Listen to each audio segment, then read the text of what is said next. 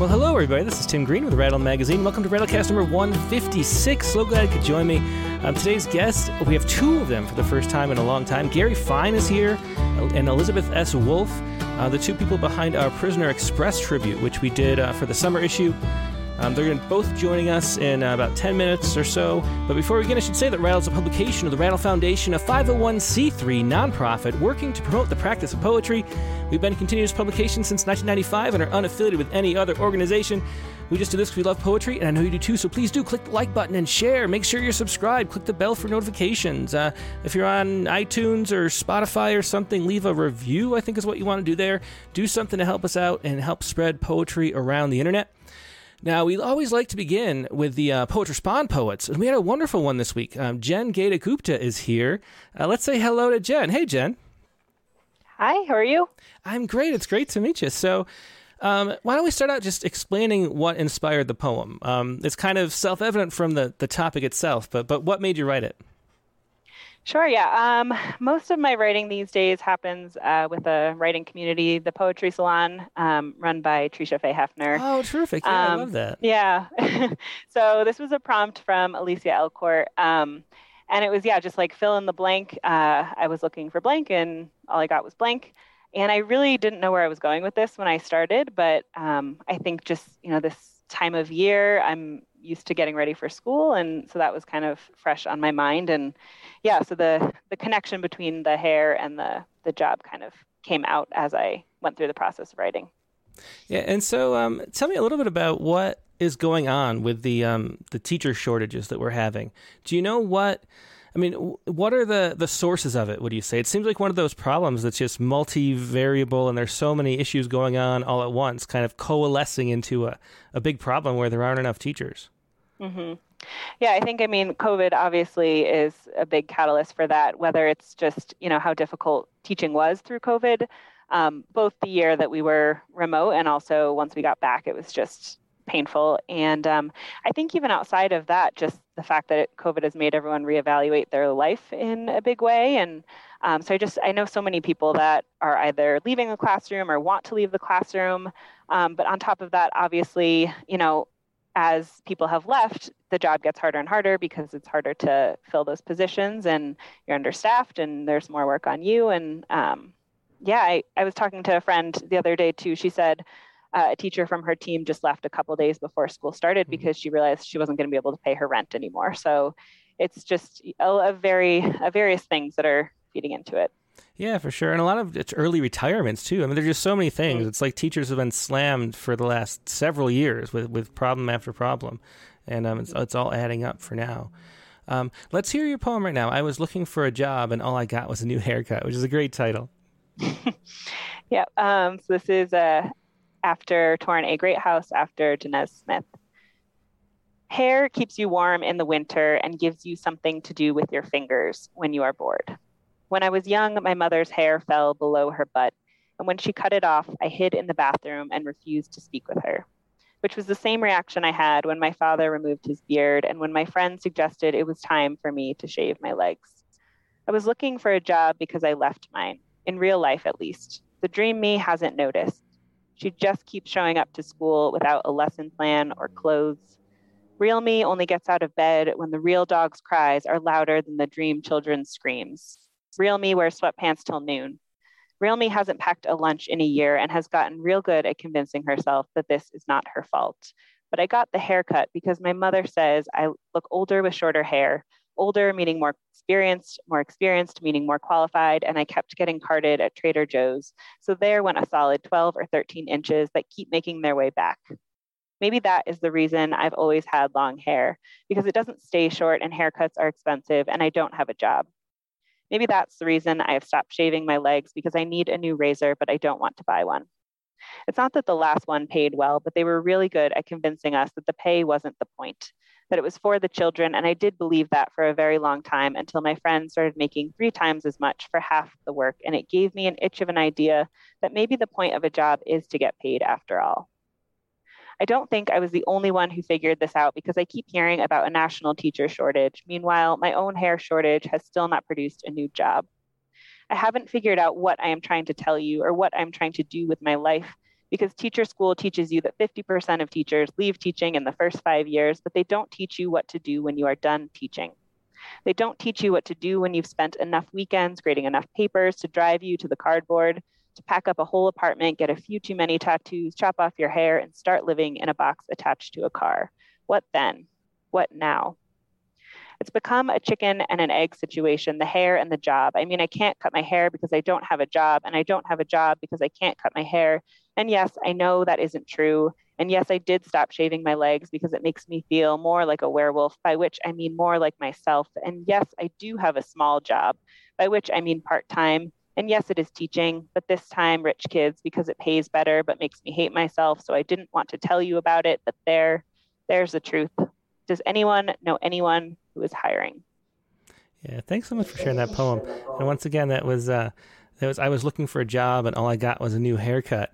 Um, so so what do, do you think about teaching moving forward? Is it something that you still um, hope to do, um, or is it something that you've kind of given up on? Do you think this is a lull, and you know, in between jobs, or is it something that you want to move to something different? That's a really tough question. Um, I my sister keeps asking me like, okay, well, what salary would get you to go back? And I really, I don't even think it's just about that anymore. I think I started to feel like I didn't fully believe in the way that we were being expected to teach, um, the way public education set up right now. And so I know I want to teach. That's all I want to do. Um, but maybe in a different way. Um, mm-hmm. I, I, worked with middle schoolers and I miss them a lot. Uh, so yeah, I, I know that teaching is going to be a part of my life. I just don't know exactly how right now. Yeah, for sure. I've, I've heard that story so much. I mean, my friend uh, Eric Campbell, um, you know, was an amazing teacher and kind of was burned out a while ago. And then, um, you know, Alejandro Escudé is here uh, doing Poet Respond poems all the time. And he's got a bunch of poems about teaching and the difficulties of it. Alexis Sears was here and just a couple months ago, and she was talking about it a lot. I mean, it's something that people love to do, but the the world just makes it so hard. Yeah. Mm-hmm. Well, thanks so much for sharing that wonderful poem and your perspective. Um, I just I love the honesty of it and the and the voice of it. It was great to read and, and great to get that perspective. Thanks for uh, sharing that and for being a guest. Thanks for having me. Yeah. Take care. Yeah, once again, that was uh, Jen Gata Gupta with I was looking for a job and all I got was new haircut. Uh, we have another poem that's going to be featured tomorrow, and Devon Balwit is the author. Devon can't be here. Um, she was writing about this article at the New York Times which kind of relates, and I can't put it up because I don't have a subscription to the New York Times. But I can't even read the title right now. They want me to subscribe. the the The title is um, it's about worker productivity tracking and all the great lengths that employers are going through to follow and monitor what everybody does. Here's what Devon Balwit says about it. I'll put this on screen. Um, Devon says um, both this week's New York Review of Books and today's New York Times contain scary stories of how workers are being surveilled at work. Not just Amazon or Uber workers, but office workers and so called professionals. This goes way beyond what websites they are viewing and how quickly they are keyboarding. iMotion taking photos of their faces and posting them to the team, paying them based on some opaque productivity algorithm rather than the salary. I read the New York Review of Books article through, but abandoned the Times article when it told me that as I was reading, this type of software would be running, and I would receive my own productivity score at the end. Uh, this has made me think of what it would be like to read poetry under such conditions. And then here's this uh, very creative poem that Devon came up with You are being tracked. Let's give it a listen. You are being tracked as you read this poem. At the end, you will be given a productivity score, the measure of how deeply you engaged with the content. Did your gaze rest on the clever line breaks? Did you notice the assonance, the consonants? Did you have more than one tab open at a time? Did you skim? The camera, please uncover it, will take pictures of your face at intervals so the program can evaluate your emotive response. Is there more disdain than appreciation? Is there jealousy? You will see how your score compares with that of other readers. Upon finishing, you will be directed to the poet's homepage, where the best readers know how to show love. Be aware that any complaints or evidence of noncompliance will prohibit you from future involvement with this site. And that was uh, Being Tracked by Devon Balwit. It's a very fascinating poem that's going to be the poem of the day tomorrow. Now, we're going to take a quick break and we're going to go to our main guest. We're going to talk about Poets Express, the wonderful project um, that Gary Fine um, set up um, years ago and Elizabeth S. Wolf was working with. So um, sit tight and we will be right back with uh, more uh, Rattlecast.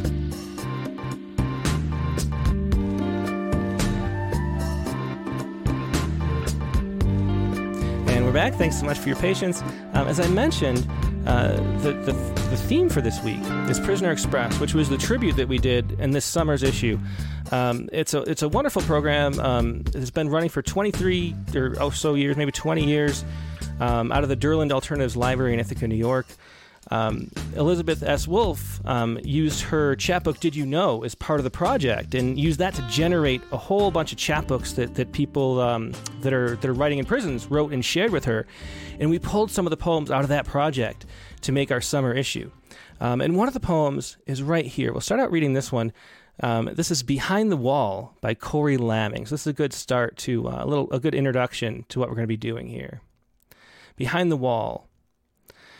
Some men live for others and make their presence known. Some men live in isolation and choose to live alone. Some men live for justice and walk inside the law. But of these men, the group I'm in is the men behind the wall. We've given up our freedoms, we've sacrificed our rights. But by day we walk in darkness while sorrow fills our nights. We've learned to hide our teardrops, but still these teardrops fall. We walk alone, lost in our past, the men behind the wall. Some have lost our family, most have lost our friends. Today will bring a heartbreak that only time can mend. When letters are not answered and no one takes our calls, we count the cost when all is lost, the men behind the wall. Our past forever hidden, our futures far away, our story has been written with nothing left to say. No one to stand behind us and catch us when we fall. The debts we make are never paid for us behind the wall. And that was Corey Lamming with uh, Behind the Wall, one of the poems from this Prisoner Express project. Um, and we have the two two people who were behind the project and made this start. So first we have Gary Fine, who for the last 25 years has been working at the Durland Alternatives Library in Ithaca, New York. Um, the library's collection provides alternative perspectives on current social issues, and it is free and open to everyone. He has used his time at the library to develop the Prisoner Express program and help fulfill the library's mission uh, to provide for underserved populations. And then we also have Elizabeth S. Wolf here. She's the author of several chapbooks. Um, what I Learned, Poems from Finish Line, Finishing Line Press, and then Did You Know, which was one of the winners of the Rattle Chapbook Prize a few years ago, like we mentioned. She also has a new book coming out, which she can tell us about in a little bit. But uh, here they are, both Gary Fine and Elizabeth S. Wolf. Hey, how you both doing? Hello. Um, so let's start, I guess, with uh, with Gary. Um, Gary, do you want to explain, just for people who haven't read the issue, um, how Prisoner Express came to be, and how your how your work at the at the Drury Alternatives Library um, turned into Prisoner Express? Sure. Um, I'll try to make it short because I can go on and on about it. But basically, it just came about from getting a single letter from a prisoner asking for books, and I sent him some books, and I, the reaction I got was over the top. This changes my life. I'm in solitary confinement. All I have is pen, paper, and books. And from there, I started sending a number of people books, and and everybody who got books or was writing me would write back the same thing. I'm going crazy. I hate everybody around me, especially people who look different than me. Uh, Mail is the most important thing in my life and that I can never tell people how I really feel because if I share my real feelings, it will be used against me. And I couldn't write to individuals because there were too many people after a while to write to individuals. So I started a project where I give them a theme to write on, a topic every month. It could be family, it could be catastrophe, it could be miracles, whatever, you know, just a different subject. And if you wrote on something, then you would get a packet of everybody who else wrote on that subject. And I was surprised because I thought the writing was going to be really therapeutic. And I know it was, but it was actually reading each other's writing that I think the real profound changes happened because people in prison, their thoughts are going around and around in their head all the time. And sometimes almost like flushing a toilet. It's like round and round these thoughts that are just down. And when they read each other's writings, they go, oh, yeah, exactly. Right. Like all of a sudden, it's like a brotherhood, a sisterhood. It's like, oh, yes, exactly. And so the tones change from, I hate everybody around me you know, especially people who are different colors and races than me, to like, oh, that person sounds just like me. Or they went from, I thought I was going crazy, but I'm in a crazy making place. That person and that person, that person, everything they said is what I'm feeling. And the most heartening was like, oh, I really appreciated that person sharing their story and what was going on for them. I want to share what's going on for me. And from there, people started just sending in poetry. I had no idea that people in prison spent lots of time writing poems. Now I'm I'm very aware because I've been doing it for years but we just started getting lots of poetry and the students who volunteer and work with me saw the poetry and they liked it and they started putting together the first anthology of what they liked and after the first anthology came out we're on anthology 26 or 27 right now every six months they come out but after the first one came out we changed it to be a program and we said if you send us a poem or as many poems as you want you get a copy of the next anthology. You may or may not be in it, but you get a copy of it. And then just to lead into how Elizabeth came to be part of it, I was very fortunate that Elizabeth's daughter came to work at the library and we were doing a book club of Slaughterhouse Five. Mm. And her daughter started just at the same time we were mailing out 500 copies of the book. And she said, Oh, I would love, she's a very enthusiastic, good working woman, right? And she said, Oh, I would love to help lead this and she had actually met Kurt Vonnegut once in a bagel place or something when she was a little kid, so she had this real strong feeling for it. And so we did this book club, and it was really fun. And all of our stuff is like call and response, and we send out the book with lots of interesting critical thinking questions, and then. Samantha read the answers and put together a packet of the most interesting responses that prisoners had to our questions about the book. And some kind of way, right after that, she hooked Elizabeth in and said, Well, mom, you got a book, right? You want to do something with it. And maybe I could let Elizabeth talk about how she then got involved. Yeah, Elizabeth, why don't you jump in and, and finish that story from your perspective? So, how, how you got involved with, uh, with Prisoner Express here? Well, the uh, the Slaughterhouse Five book club was really awesome. Samantha was very excited about that, and then Gary was telling her, you know, it's time to come up with your own project next. And one of the great things about the Rattle Chapbook contest is you send out uh, seven, 8,000 copies of the chapbook, which is amazing, but kind of saturates the market. yeah, a little bit. And then you get 500 copies. So I've been teasing my daughter for years that this was her legacy, that I had these boxes of copies of books. And I don't I didn't have the full 500, but, you know, we still had several. So after Gary had suggested she come up with a next project. And gee, you know, it'd be great if we did something with poetry. She said, Well, I know a poet. And she suggested that I donate copies of my book. And I, I, I, have to say, initially, I did not think it would go over that well. I didn't think it was going to really be a hit with this population. Um, but she convinced me to give it a try. And we wrote that little blurb to go out in a newsletter and over 300 people signed up. So in the end, I donated 350 copies of the book. I think 320 something went out with, and it went with the assignment. So with the assignment, we talked a little bit about what chapbooks are and why they are what they are, and then we gave four writing prompts. Um, and this was during during early COVID, so everybody was in lockdown. And we started getting chapbooks back immediately, which I thought meant we'd done a wonderful job with the assignment until Gary said, Well, these people don't have anything to do. Then I realized, oh, yeah, that's why they're coming back immediately. uh, but it was really something. And there was a, a wide range of work that came back. Mm-hmm. Um, why don't we uh, we read, read a poem here? What do you want to start with from your list? Well, I picked from my list some things that, that you didn't put in so you can get some idea of what else there was. But I will read Womb to Tomb.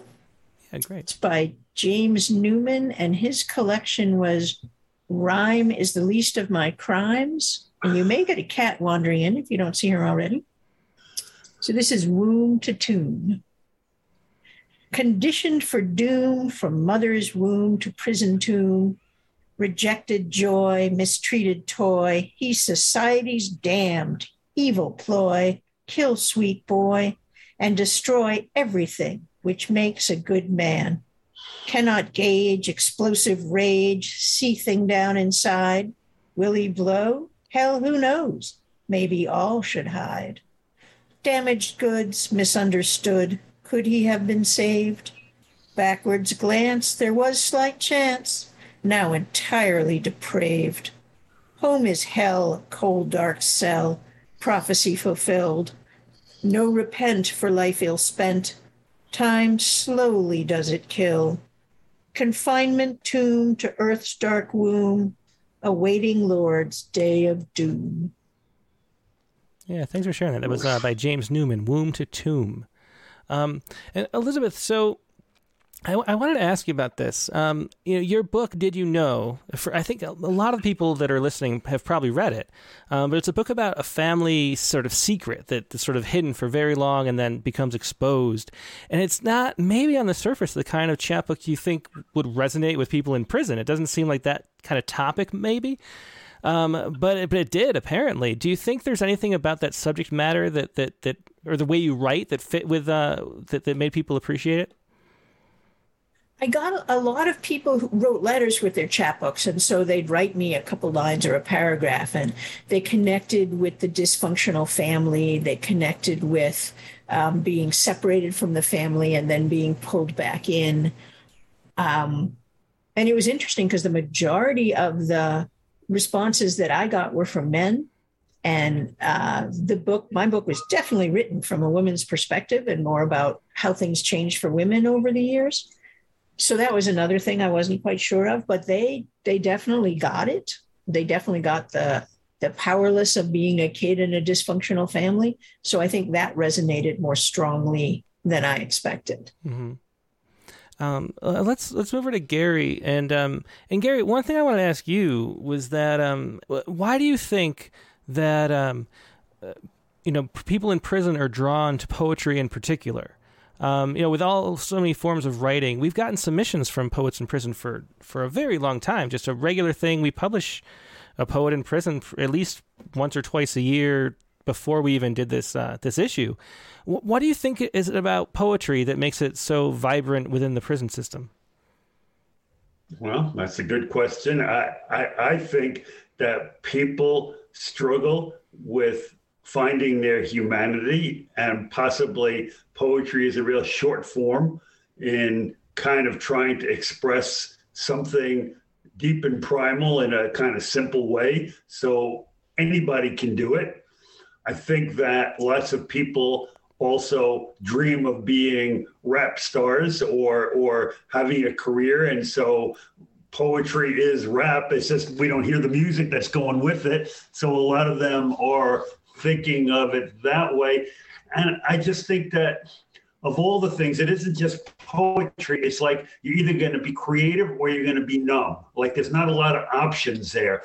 And so when people are given the opportunity to be creative and know that people might even listen to what they're like, somebody's paying attention, it's like that is a giant carrot, right? Like to to be going for because you're so isolated and just knowing that people are paying attention. So I have a feeling it's our paying attention to people that is what draws out a lot of their creativity. It's there, but it's knowing somebody cares that seems to give it that extra oomph. Mm-hmm.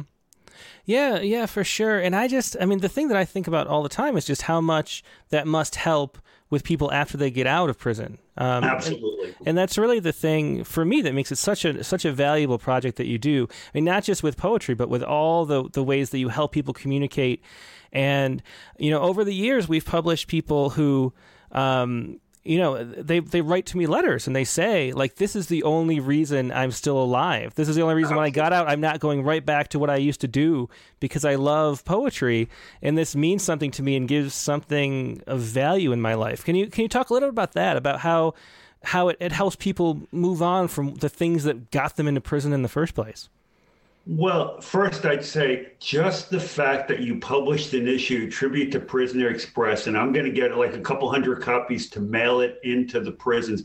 Like you mentioned to me in an earlier email, you're going to hear from all kinds of people because the book is going to move all around. And when people mm-hmm. see their name or the name of somebody they know or that somebody from Prisoner Express is getting published, it, it incentivizes everything, right? Because again, I'll mail things to people. It'll be a form letter about something, and then later I'll be reading a journal entry where they go, "Oh, it was a great day. I got mail," and I realize the piece of mail they're talking about is some form letter. It's it's hard to understand the deprivation and how the littlest gifts can mean so much. Always in prison, right? And so so we can do very little to affect great change because it means so much when you have so little. And some of the people like again it's really nice for the five or ten or 20 people we highlight today who will turn out to be exceptional poets but i'm really looking at the other 400 people as well who are writing because they're getting something really strong from it. And when people say to me when they get out especially i don't have that much contact with people when they get out because people want to forget everything they ever did in prison as soon as they get out. They think they want to be connected but what they tell me, the ones who contact me, is like, oh man, I want to get as far from there as possible. But what the thing that stuck with me is Dave Gordon said, he said, you know, I thought what I was writing might have been good. He says, but really, I was just getting practice in telling my story. And now that I'm out and I've had 20 years of practice telling my story, I feel like I'm really in a place where I can communicate well with people about it. So, so all of this is communication skills, it's listening skills, it's critical thinking skills, and it's and it's distraction not it's more than distraction. It's focusing on something positive and meaningful whether it be learning chess learning to draw, draw writing reading about some science topic that interests you. It's all stuff that focuses your mind in a direction that makes the the horror the dystopia of prison sort of fall away for a while which is actually sort of refreshing. So we're giving people a little recreation for their spirit and soul when they can let prison disappear by being engaged and stuff. And and clearly poetry clearly poetry works and and I know you publishing you I don't think you can imagine the effect I know because I get the letters of prisoners seeing their poems in a magazine that other people are reading. It's uh, it's beyond belief, and just and even for the people who aren't published, knowing that other people are gives them the incentive to do more writing themselves. So I really appreciate your publication, and I know how much it's affected for the better the people that I work with. Yeah, well, we just love what you do, and we're so glad we could participate in it. For the longest time, um, you know, we have extra copies of issues sitting in a warehouse, and I'm like, how can we find a productive way to use these that don't, you know? So we have a program where we let give classroom sets to teachers of different issues we've done, and you know, you can get rid of 30 at a time that way, um, and, and put them to good use. But to be able to give a whole, you know, several hundred all at once to people who will really appreciate them is is just a, a really, it's an honor to be able to do it. Um, I just want to say one thing. It's not only the publications, but you and Elizabeth wrote little letters or with some intro information about poetry. That's gold, right? Like it's gold to the people who are getting it because they don't have, and I get that letter from them. I'm so glad to see something contemporary. I'm so glad to hear about these forms of poetry. I don't, I want to do this. I don't have the information. So when you provide not only the poetry, but the letters, it's really deep, you know, and it seems simple, right? It's a couple words from you guys, not simple, but not so much. But the effect of it is is much bigger than we can see. Yeah, I love the way you've streamlined the way you can do so you can have the biggest effect even though you have a tiny mm. staff and so little support. it's just it's just a wonderful thing. Yeah. Um, uh, Elizabeth, can we talk a little bit about um, what it's like to receive the, the poems and the chapbooks? Like, what are the styles like? What are the subject matter like? I mean, you've read so many. Uh, how many chapbooks did you get? I think in the end, it was around 60 something. Mm-hmm. Um, some of them we didn't say we were going to publish or make available because there was there was content that was questionable but most of them we did um, I got them in batches of 10 or 15 after they'd been checked in and, and came through Prisoner Express. And there was, first, there was a huge range, um, and there were the letters that came with each one. So the letters they were thanking us for for doing this, for do, making a comment about my book. I did write a little bit about um, a few forms that were simple. I don't usually write forms, but but they wanted to have the option. Um, some people said it was great that they didn't have to because they felt they could express themselves, and some of them were rap. Um, and some people really appreciated getting that uh, instruction or examples I got a lot of um, I got a lot of love poems to uh, lovers, to parents, to children, to friends, to grandmothers. I got some completely creative, you know, definitely wanted escape. There was a magical shopping cart that went on adventures. Um, there was a day in the life of a stewardess who, uh, you know, went into outer space. There were all sorts of just I want to I want to leave this little cell for today. Um, there were family stories. There was a lot about addiction and um, mental health challenges. There's a lot of really raw stuff. Mm-hmm. So it was hard to read. But what I did as I read is I tagged poems that really stuck out to me, whether it was great poetry or whether it was a, a communicating a real authentic feeling. And I wrote notes on them. So then I could send feedback back to each poet that spoke to specific poems that they had submitted in their collection. Mm-hmm. And I made sure that I commented on poems in the beginning, middle, and end so that I, they knew I had read the entire thing and didn't just read the first two and then skim. Mm-hmm. Um, and I sent those comments back and they went back to the prisoners. Yeah. Um, and I have gotten some mail from them, from people who got those letters. There was one guy uh, whose book absolutely blew me away. He was uh, sentenced to uh, was either 120 or 130 years when he was 15.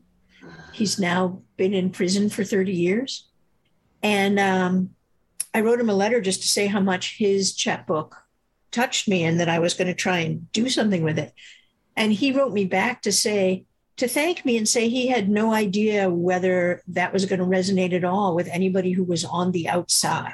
Mm-hmm. So, just as I didn't think that the prisoners were going to relate to my book, he didn't think that anybody on the outside was going to relate to his book. Yeah. So, it was really interesting to to crack open that perspective and see what we had in common more than what we had apart. Mm-hmm. Um, well, let's read the next poem here. Um, you have the end or Dead End by uh, Robert Andrew Bartlett, who's a poet we published in uh, in the uh, issue of Rattle, but it, this is a different poem, so I'm looking forward to hearing it. All right, this is Dead End, and his uh, chapbook was called Secret Indictments. Turn left at the ranch house with the colored squares, just beyond the bridge over the state highway. There's grass there and scattered lawns and unmowed fields. The cow pastures of Bowler's farm scattered when the state ran the highway through the middle. Continue through the woods till the road curves right, past the playground, bench, and bathhouse on your left, a short dirt road to nowhere on the right side. Another road ascends steeply through the trees to Federal Furnace Road near the bus stop. Morton Park Road continues to loop the pond, but the pavement turns left on Burgess Road, lined with wooden houses with smoking chimneys. Three doors down past my family's home, Burgess Road, like my life, goes downhill and comes to a dead end. Yeah, what a what a heartbreaking ending to that poem. Um, you know, like my life goes downhill and comes to a dead end. Yeah, wow, that's powerful. I had um, another one from him next, if you want to. Yeah, yeah, let's read that, that, too. Um, this is a triolet, which is one of the forms that I gave because I could easily explain the rules. Second trial. Indictment threatened 20 years. Judge Bullock gave me life. Fulfilling Bobby's deepest fears. Indictment threatened 20 years. A doctor studied Becky's tears cop slept with my wife. Indictment threatened 20 years. Judge Bullock gave me life. Yeah, yeah, great triolet there too. That was uh, Second Trial by Robert Andrew Bartlett Sr. Um, so, um, if anybody has any questions for either Gary or Elizabeth, um, feel free to share them in the chat windows, either on YouTube or Facebook, and I will pass them along. Um, already, Alan Harvey asks um, if you could describe the actual chapbooks. Um, were they were they photocopies or actual published books or any other form? Did you use your own money or get a grant? Uh, this is fantastic, he says. Uh, the chapbooks we sent out were the Rattle chapbooks. The chapbooks we got back were handwritten on a variety of things. Um, they were in composition books, they were legal pads, they were notebook scraps, they were anything they could get their hands on in various handwritings. And uh, Gary can answer this, but I believe Samantha did get a grant for the postage. Yes, that's right. So we have a we use small grants to do uh, Gary, you're breaking up. Can you maybe turn off your video? Because then you'll uh, be clear. It's better. Yeah, you're better now. So we can't see you, but your voice is actually clear. So that's a better way to do it. Yeah. The, the other thing I just wanted to address really quickly when Elizabeth talked about that's a common phenomena that I was so surprised when I first I thought well they're doing these prisoners a favor you know they're they're they're reaching out they're doing a service project that's going to look good on their resume but it was really clear really on in this exchange of letters whether they be exchanging poems or stories that the students were touched easily as deeply as the prisoners were by the shared stories that they told each other. And at the heart of this is understanding the humanity that we commonly share because this out of sight, out of mind thing is easy to forget prisoners, but they're going to get back on the street. And if they come out crazier, more warped, more isolated than they went in, it's a losing proposition for everybody. So, this kind of connection makes a real difference. They don't forget it. They they feel oh somebody cares about me, and that's enough to for them to care about somebody, right? Like if nobody ever cares about you, it's harder mm-hmm. to care. But if you feel cared for, it's easy to give care. Uh, Gary, can you talk at all about um, what kind of um, programs they have? Do they have any kind of you know other writing programs in the prisons? Um, any well, access to any kind of resources, libraries? Absolutely, um, but I, I can't talk about it. And to say it's different everywhere. It's mm-hmm. different state by state. It's different within states. It's different by the level of custody that you're on. So we do really well with the people who have access to nothing, right? Because we're a gold mine for them. You know, other places where there and COVID shut everything down, like Elizabeth said. So even if there were programs at your prison, it all got shut down. Visitation got shut down all the all things out of the cell got shut down. So prisons went on lockdown, especially in the early phases of COVID when we did this. But some prisons have classes, especially cognitive kind of behavior classes, or, you know, um, a lot of religious groups would like to go into prisons and proselytize and talk about, you know, how to save your soul.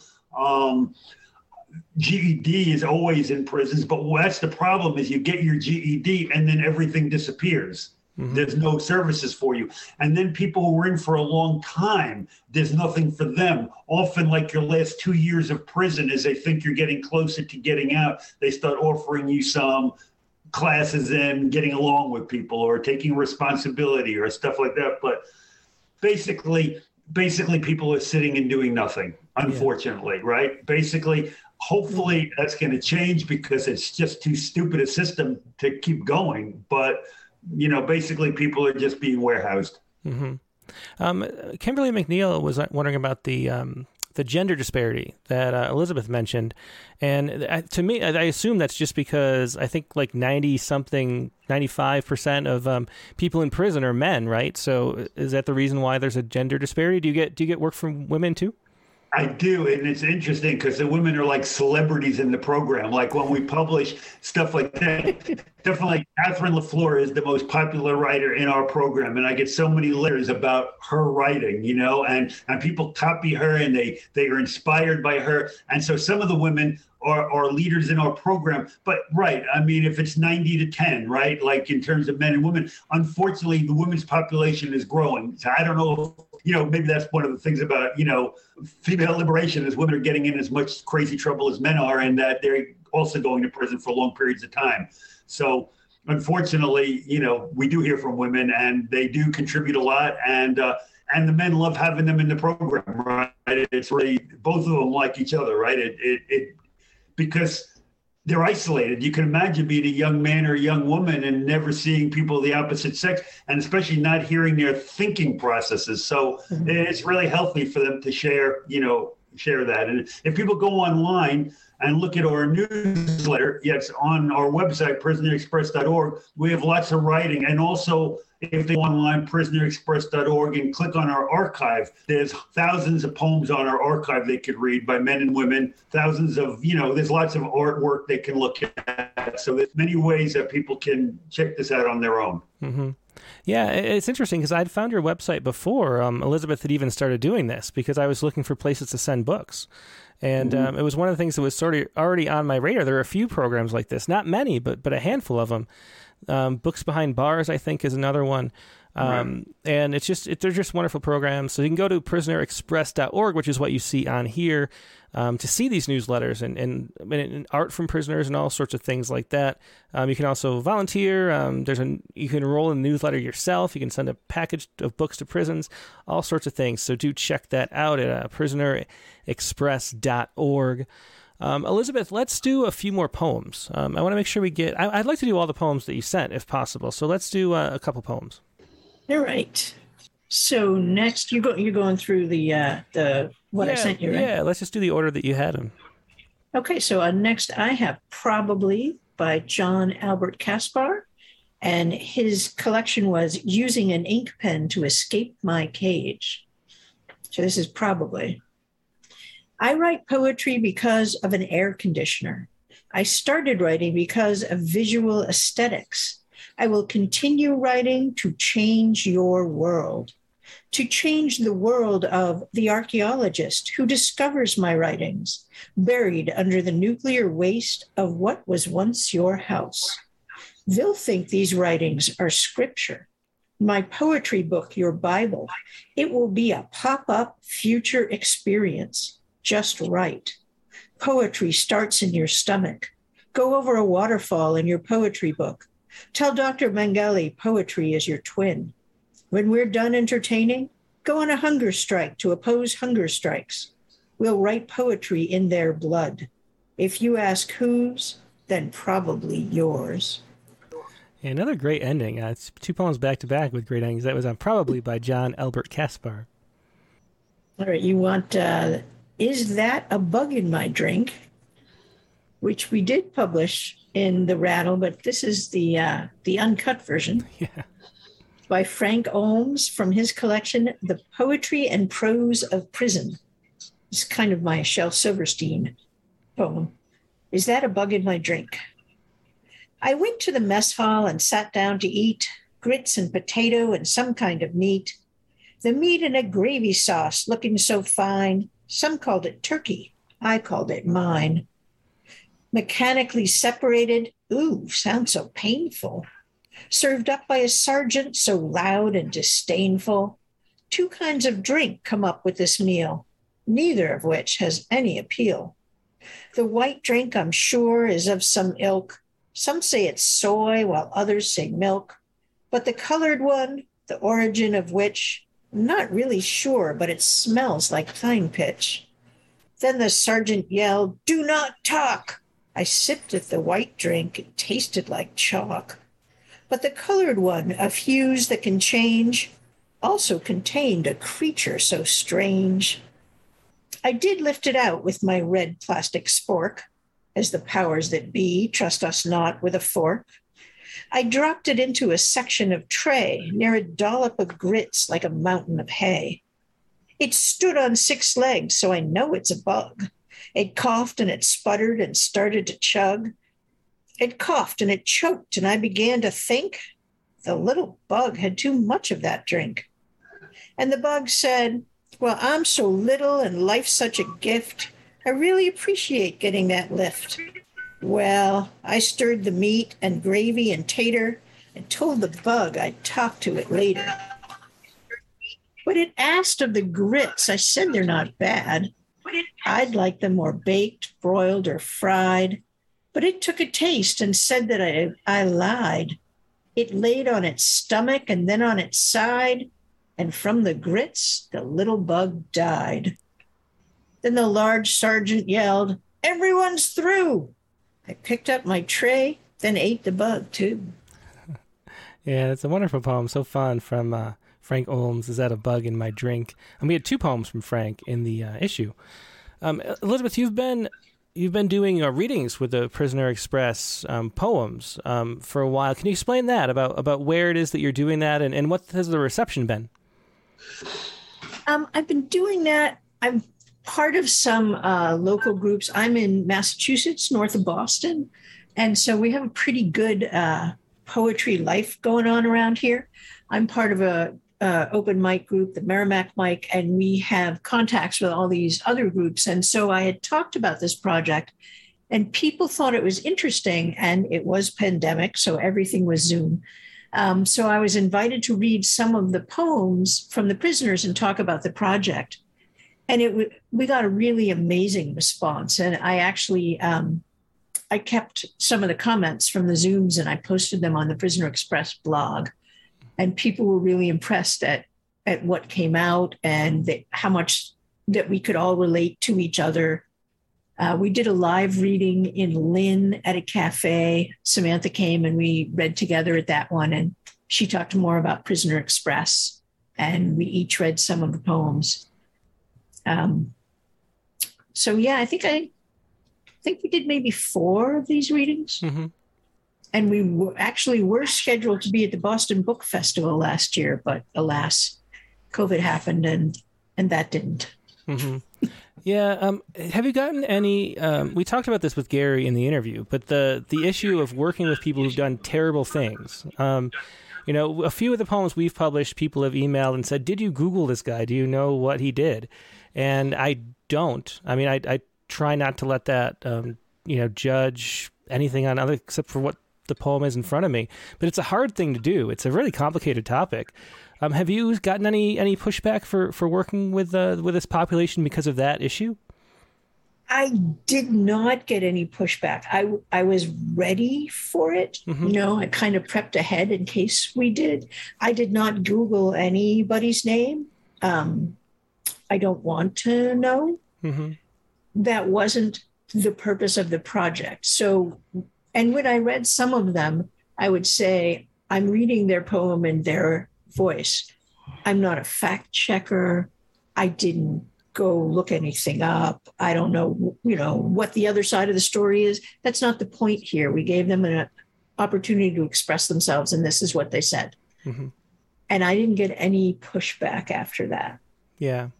Yeah. I mean, that's just my response too. But it is, I mean, I don't know the, the the idea of of punishment versus rehabilitation is such an important and, and, complicated topic. I mean, we have this sort of innate sense of justice where we want people to suffer in a way for their crimes, and so mm-hmm. it's hard to.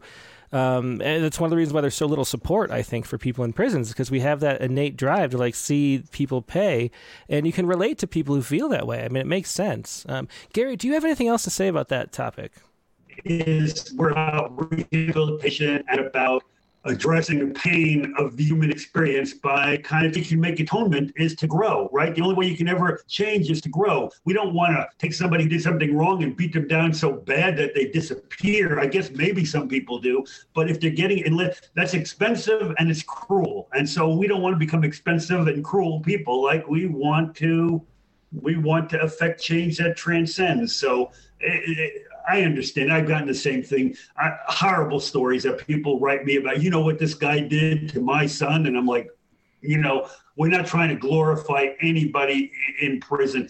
In fact, when you talk to people in prison, I mean, TV and the media does glorify it. Mostly it's boring, mostly it's depressing, mostly it's numbing, right? There's not people who nobody wants to be there, hardly, you know? So, yeah. Yeah. Well, um, your audio was breaking up for a little bit, but I think it's better now. So while it's, while it's okay, let me ask, uh, pass on a question. This is from Jimmy Pappas. He says, uh, "Do you think that the private contractors for prisons is a good or bad idea?"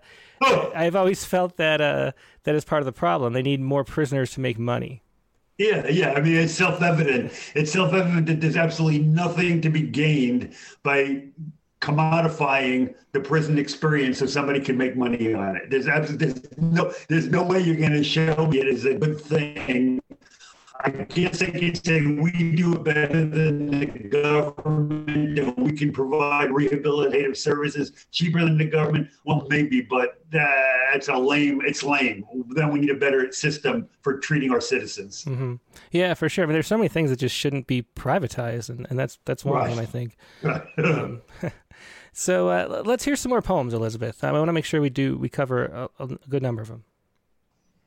All right. So I have next Amour by Charles Higgins. It's a short poem, but my thought when I read this is every every line of this could be the, the line of the next stanza. Amour. Beauty is in the eye of the beholder. Her image is a mirror of mine. She's a soldier, driven by a vision with a chip on her shoulder. Love is a given. I just wish I could hold her. And that was Amour by Charles Higgins. Um, and let's do. Uh, do you want to do Redemption next? All right. A Redemption by Scott Madeley. I think that's how you say it. This is from Burnt, uh, one of his other poems, maybe two of his other poems. I think at least one are in the rattle. This is Redemption. To redeem oneself, to buy back, to recover by payment, to recover by doing something, to clear a debt, to purchase the freedom of, to save from damnation, to save from the consequences of sin, to make up for deficiencies, to make up for one's former faults, redemption. Yeah, Redemption by Scott Maudelet, who uh, also has a poem in uh, in Rattle, but a different one. Um, and then next we have uh, Lust and Love. Lust and Love, Andre Underwood. We do have a poem of his. Uh, this is from his collection, Take Pleasure from Pain, which was also beautifully illustrated. A lot of these people also sent me artwork. Lust and Love is a triolet.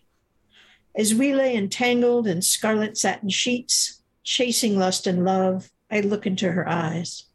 I listen to her body as it silently speaks. As we lay entangled in scarlet satin sheets, me dominating her, she caressing me. She says that she loves me. She caught me by surprise. As we lay entangled in scarlet satin sheets, chasing lust and love, I look into her eyes. It was uh, Andre Underwood with Lust and Love. Um, Uh, can you speak to anything that you've you've learned in the process of doing this about poetry itself? Like, have the have all these chapbooks that you read taught you something about maybe about honesty or, or something like like something that you're drawn to? Is there anything like that that you've learned about your own writing in the process?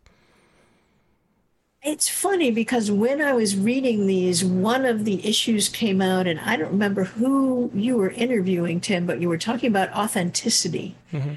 And I was realizing that one of the reasons that these chapbooks rang so true is it was all the the voice of authenticity. Nobody was pulling anything back. They're already in prison. um, so I, already wrote a chapbook that pretty much laid it all out there, but I, I did learn that, you know, the, the poems that really speak to us are the ones that are honest. No matter what it is you're talking about, it can be personal, it can be the news poem, it can be persona poem, it can be anything. But you can tell when the voice is authentic and honest to the experience. Mm-hmm. And that's what I really got out of these multiple chapbooks on multiple topics from multiple different people was really the authenticity made it so that's what made every one of them engaging. Mm-hmm. Yeah, yeah. That's I mean that's the thing. Reading submissions is just the there's that line about the two solitudes touching completely from uh, whoever is mm-hmm. it Rilke, um, and that's just what you do. You listen for for that authenticity of someone else's soul being open for a, a rare time because usually it's not. I mean, usually we're guarded and closed off, and we're um, you know, even you know, talking we're talking in cliches so often and using other people's words for you know opinions that are are not authentic to ourselves. That happens so often too.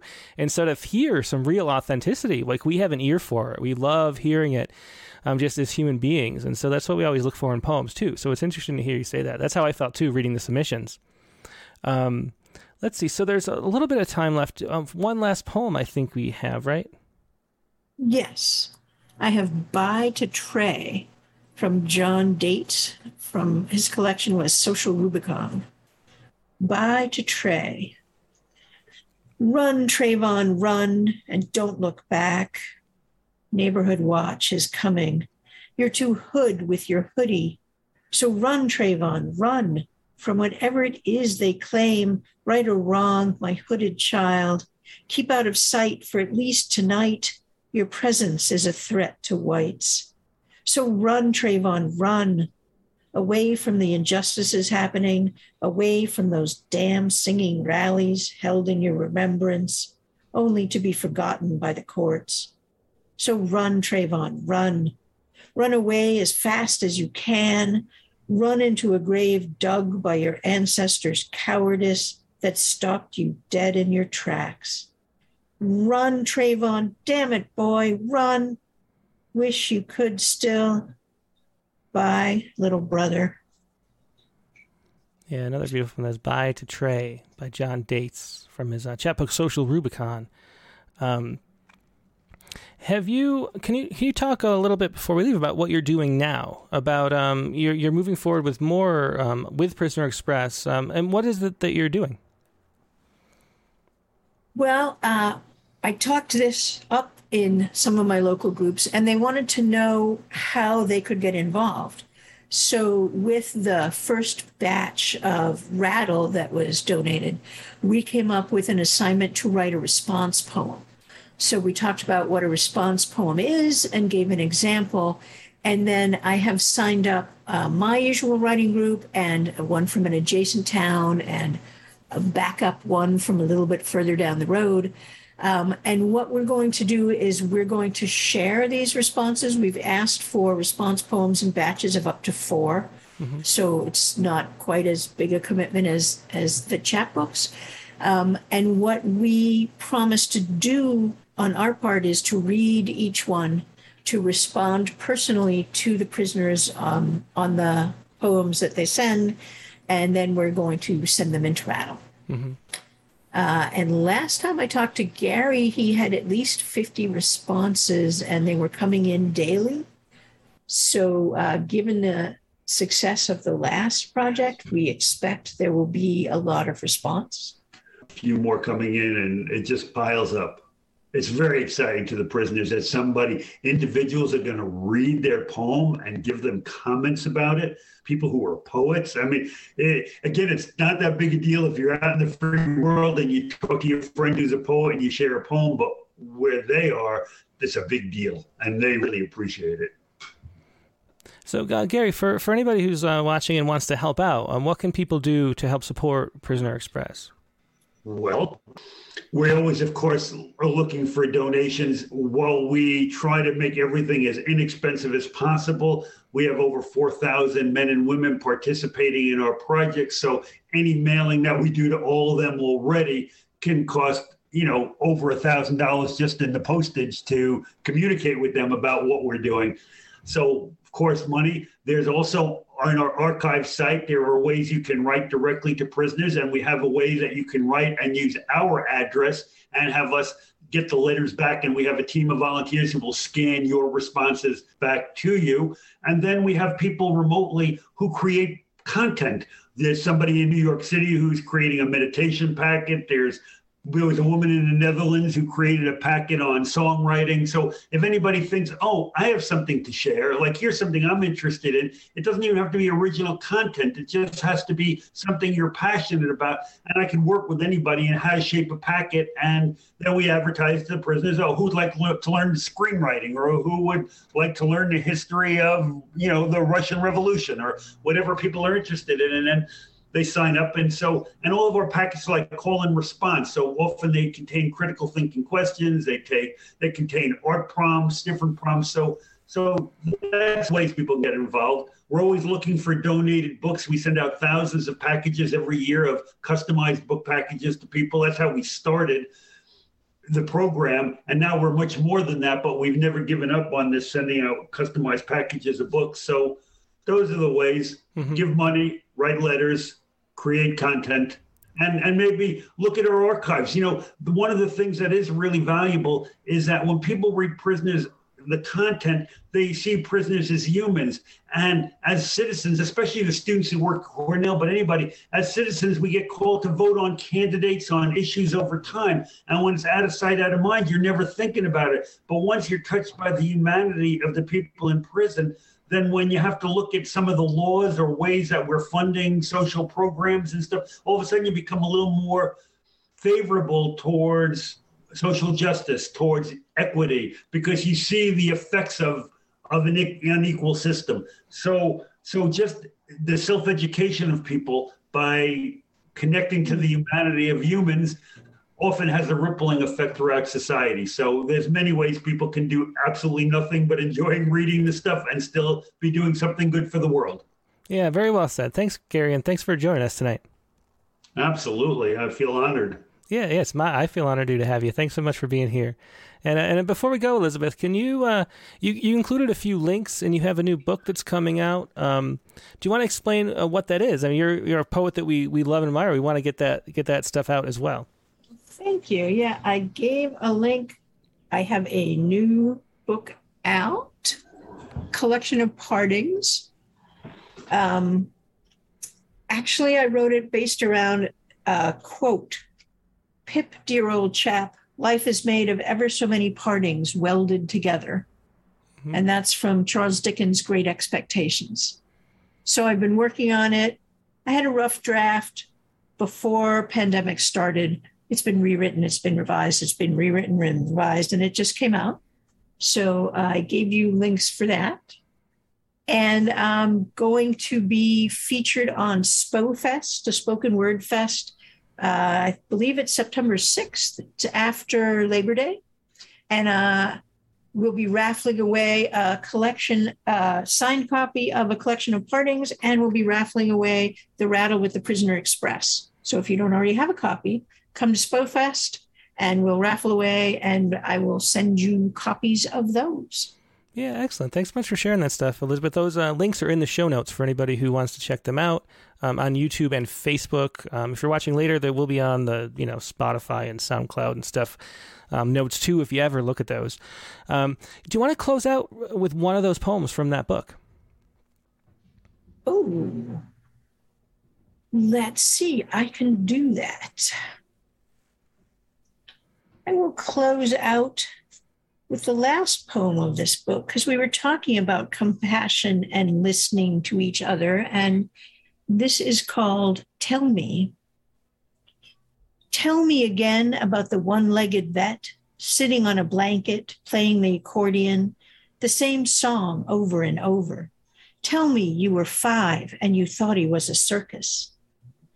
Tell me again about your grandfather who danced in vaudeville, whose own mother was ashamed back when vaudeville was risque in the land before porn.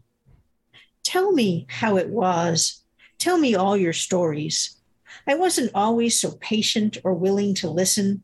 I didn't know that I would get older and my life would be stored in slices of stories. I remember when my mother would ask if we should drive by the old house where she grew up on Dorset Road back when between Waban and Framingham was all farms. I didn't listen. I said no. We mocked her later. Dorset Road, Dorset Road, who wants to see Dorset Road? I didn't know then that she could die and it would all be lost. Tell me again what happened while I can still listen before I forget what it means to be kind. Yeah, excellent poem. Thanks so much for sharing that, Elizabeth, and congratulations on the new book. Thank you. Yeah, and I'm just I just always love seeing you. It's great to have you on as a guest to talk about this great project, and, and thanks for introducing us to to uh, Prisoner Express. Well, thanks for listening. Yeah, yeah, my pleasure. Uh, take care. Have a good night. You too. As is the show for tonight or for the for the feature. We'll have open lines in just a minute. I'm going to get the uh, links going for the open lines right about now. If you'd like to join us, I will deploy the open lines links onto uh, the chat windows on Facebook and YouTube. So uh, feel free. I will pin them to the top. If you have a poem to share, uh, what I would like you to share are poems about current events. Um, you can share poems that have been published recently or the prompt for the week. And the prompt, remember, was to listen to a snippet of conversation um, sometime this week and uh, use that to inspire a poem. Um, so that is the prompt for this week. So if you'd like to share a poem, here's how you do it. Um, email me the poem at open mic, that's open M-I-C at rattle.com. Um, email me the poem there so I can show it on screen as I was showing the other poems before. And then join us on this Zoom link, which I'm about to deploy. Feel free to join us. And I'll be back in just a moment with uh, some open lines. Thanks.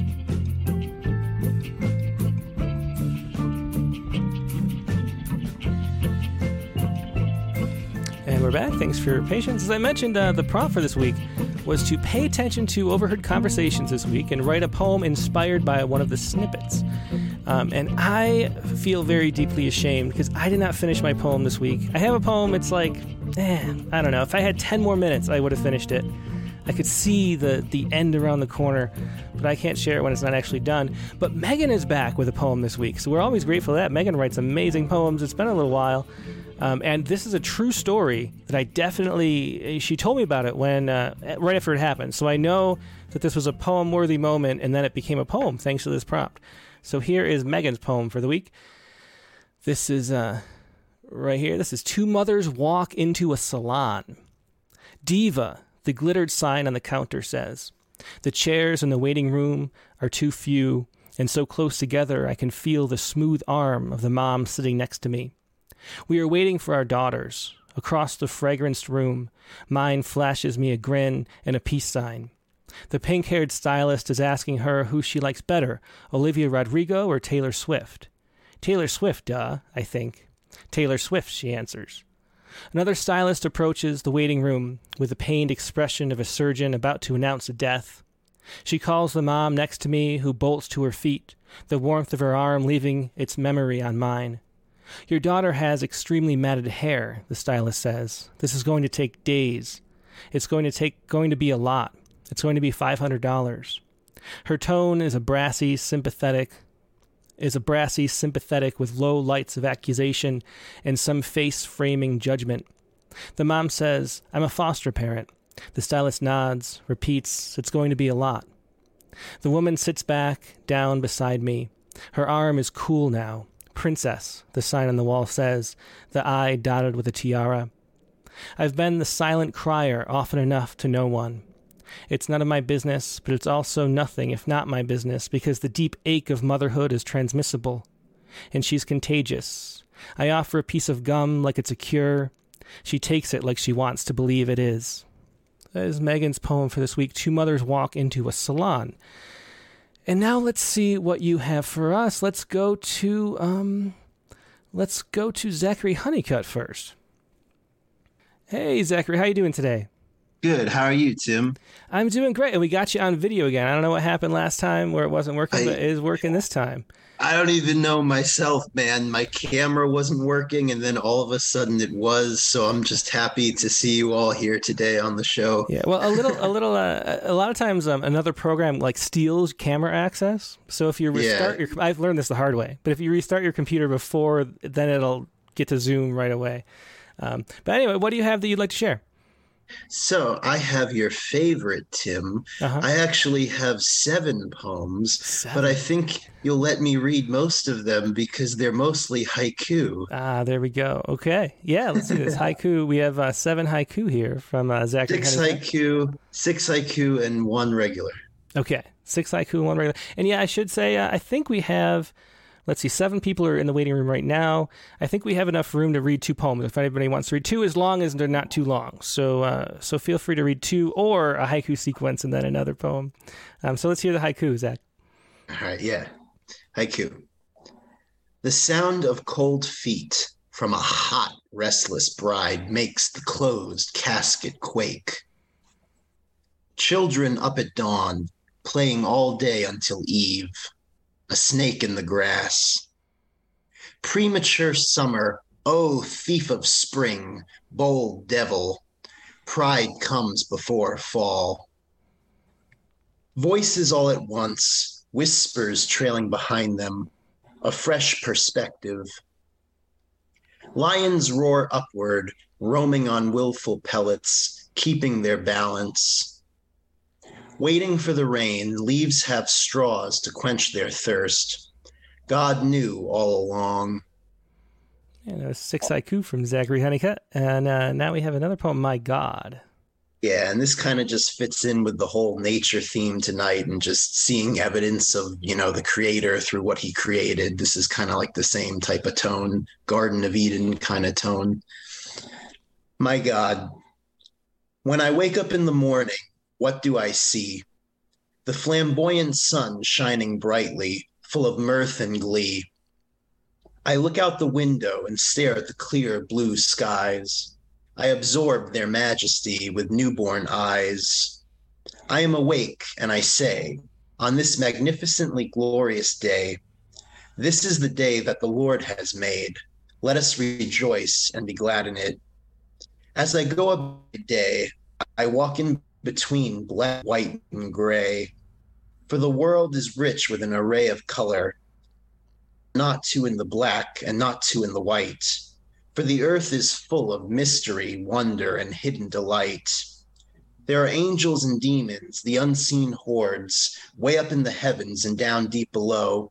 The light ones cause joy, the dark ones cause woe. Most of the peoples of the earth are blind, for they cannot see that a divine creator created their daily majesty. There is a God. He's my God. He's your God, whether you accept him or not. My soul lives on, leaving my lowly body to rot. There is hope for the earth, to preserve the pureness of the skies, the green of the grass, and the wealth of the seas. In the dark of the night, I get down on my knees. As I take a deep breath of the evening air, I close my eyes to say a silent prayer.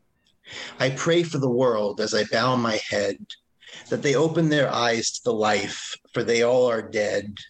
Their body is strong, their spirit weak. The earth shall be inherited by the meek. But I pray my prayer for the proud that deny him, and for the decaying earth, that it will return to its health like birth.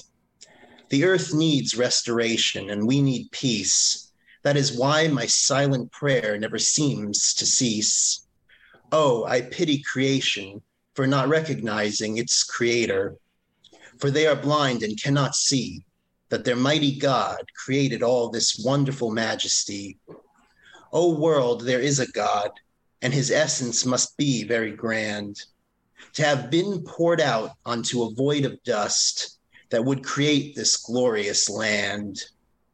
Yeah, thanks so much for sharing that. That was My God by Zachary Honeycutt. Thanks, Zach. A pleasure as always.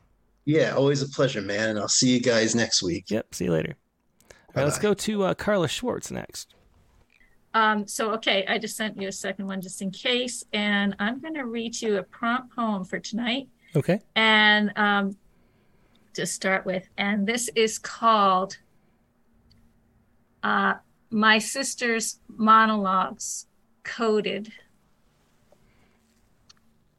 This was inspired by both the language of coding, like software, and uh, texts and voicemails I've received from my sister. You think you are funny? What did you remove? Do you have the data? You can't just write your own. Look at these lines one, two, three. Don't ask me to refresh. You can't take what we can't get. You can't take what we can get rid, of. You have no right. Do I have to find a lawyer? I know it's a really nice day. Pick up the phone. I command you, please answer my query. Don't ask me to change. Considering you ruined my life, how can you ask what are we fighting for? I'm at a breaking point. I'm physically damaged. This is horrible, of no value, and to what end? I won't just drop it. Every time I sit down, my ankles turn into bowling pins. A very touching poem. That was my sister's monologues coded. Um, and then and you said you sent another one. Let me see if I it's did. got here. I yeah, it did. Just... It's right here. Um, this okay. is uh, for what gnaws at you. Do you have anything you want to say about it? Yeah, it's it's in my new chapbook, which is called Signs of Marriage from Finishing Line Press. And, yeah, that's a great title. I love that title. Um, yeah, so it's you know, kind of like how to deal with things that your mind is chewing on. Mm-hmm. To step onto your paddleboard while seated at the dock, set your board parallel to the dock. Step out into a, a crouch, the outside foot followed by the inside, and lift your paddle as you stand up and stroke. Paddle steady, strong. Switch sides when you start to veer off course. For more power, bend your knees as you stroke. Take in the sun. Paddle into the wind. Keep tabs on what comes your way boats, loons, waves. As the wind strengthens, stroke even harder. Use your whole body. Be in it until the waves win and turn your board around. Bend your knees, stand your paddle to the waves, surf your way back. Does your bad day still trouble you? Yeah, thanks so much for sharing that. And once again, that was uh, Carla Schwartz with For What Gnaws at You from her uh, chapbook Signs of Marriage. Thanks, uh, Carla, for joining Thank us. Uh, always a pleasure. Thank you very much. Thank you. Okay, bye. Um, next, let's go to a first time caller or, or joiner or Zoomer. We have uh, Mary Ann here. Yeah, first time. And this these two poems were uh, weekly prompts. Uh-huh. One was concerning uh, the heat, which finally we're getting rain in northeast Pennsylvania. Oh, that's great. And I know. And it's it's just very concerning because when you go to the farmers market, there's not that much produce. Over the weekend, we had to pull out half of our garden. So there is something wrong going here, something that needs to be done. I wrote this poem. It's called Scorched. Farmers with not much produce going to market. Extreme heat is stifling the backyard gardener's joyful returns. Lawns going to a crunchy brown. No lush green carpet to sink your toes into evaporated rivers are churning up long lost dastardly deeds amongst the cracked earth. Fires in places where extreme heat doesn't exist. Britannia's dwellings are bursting into flames. Polar ice caps crashing and drifting away, turning to liquid. As polar bears swim with nowhere to find refuge, is this a bad dream from a restless slumber? No, it is the extreme reality currently playing out. Yeah, thanks for that. It was scorched. Um, thanks for sharing that. And then you have another one, um, and this is uh, Mary Ann Abdo. Am I saying that right? Yes. Abdo? Yeah, Mhm. yeah. Thanks for sharing that. And then the other one, disposable feelings. Is there anything Disposable you want to say about that? Yeah. And with working in a hospital, it you see a lot of people coming in with more social and mental issues, hmm and they're trying to, you know, I need help. So this is my way of saying, you know, we're here for you to help you out. So disposable feelings, not wanting to intrude on your day, asking a question for assistance, hearing me and not really hearing me at all, acknowledgement ignored, words never spoken to express an honest assessment of my thoughts, are now gone into obscurity. Yet I stand in front of you as an invisible image that has been tossed aside. Disposable comes to mind like litter on the street. Technology has invaded our society to make human beings not so human, hiding behind the masks of glass screens and cell phones, saying and typing what we want without consequence, not realizing feelings are not meant to be disposable losing the art of human connection and communication, the ability to look into someone's eye and understand the true meaning of their unique humanity is slowly going by the wayside. No wonder why deep mental pain is felt by all walks of life. We are not meant to be disposable. Instead, we are meant for appreciation, no matter what we bring to the table of life. Yeah, thanks so much for sharing that. Very important subject matter. You're welcome. Um, yeah, yeah. I'm so glad you could join us and hope you can again sometime soon. Thank you, Tim. Yeah, take care. Take care. Uh, next, let's go to uh, Mike Bales. Hello, I had to buy another laptop because I had a long Zoom thing to do with the Rockford Writers Guild. So well, it's nice. I can actually I can see you. Everything looks good. Yeah, I was a featured artist uh, promoting my books yesterday. It was the day before my birthday. Today, today's my birthday, so that was my big birthday gift. Oh, my awesome! Yeah, congratulations! Happy birthday! Uh, thanks. Another year survived. Another year, just it happens. Uh huh. Um, it says prompt on it. I just sent you it a few seconds ago. I yeah, think the other right here. Yep. Um, I, it's a friend, lib, a librarian friend. Uh, I hadn't seen her for a while, so I came up and she said, in case you're wondering. So I took that as a snippet of a conversation. I wrote a poem on that. The poem's called She Says, in case you're wondering. She says, in case you are wondering, she was on vacation with her son and daughter in Las Vegas, and I asked her how it was. She said it was warm. She said she just cut three inches off her hair. I tell her she always looks good re- reflecting on the years we've shared, and I'm pleased to offer a compliment. I say that a cousin once adopted lives in Las Vegas, but doesn't like it. I say my cousin and I fell out of touch. She messaged she was busy babysitting her grandkids, although she once said she wanted a relationship. My friend and I talk about our children, who, uh, whom I met time and time again, and laugh about the time they waved at me.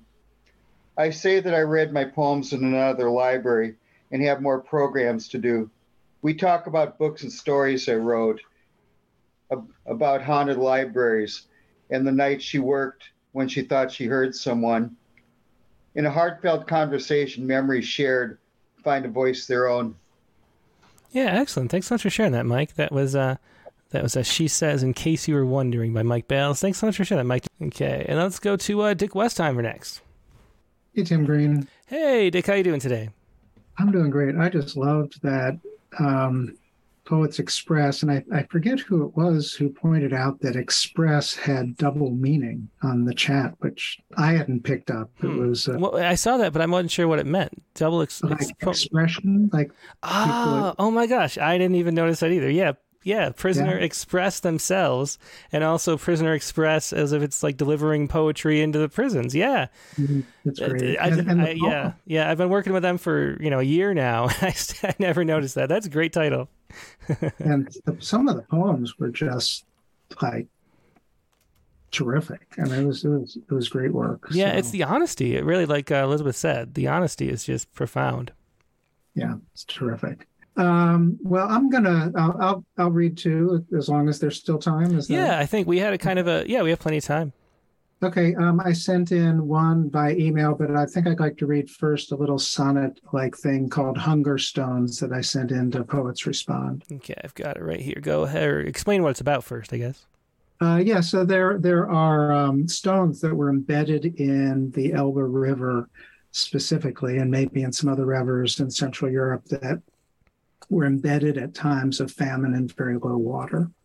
And they appeared a number of times in the 15th, 16th, 18th century, and twice in the last four years uh, that they the water has been low enough in those rivers.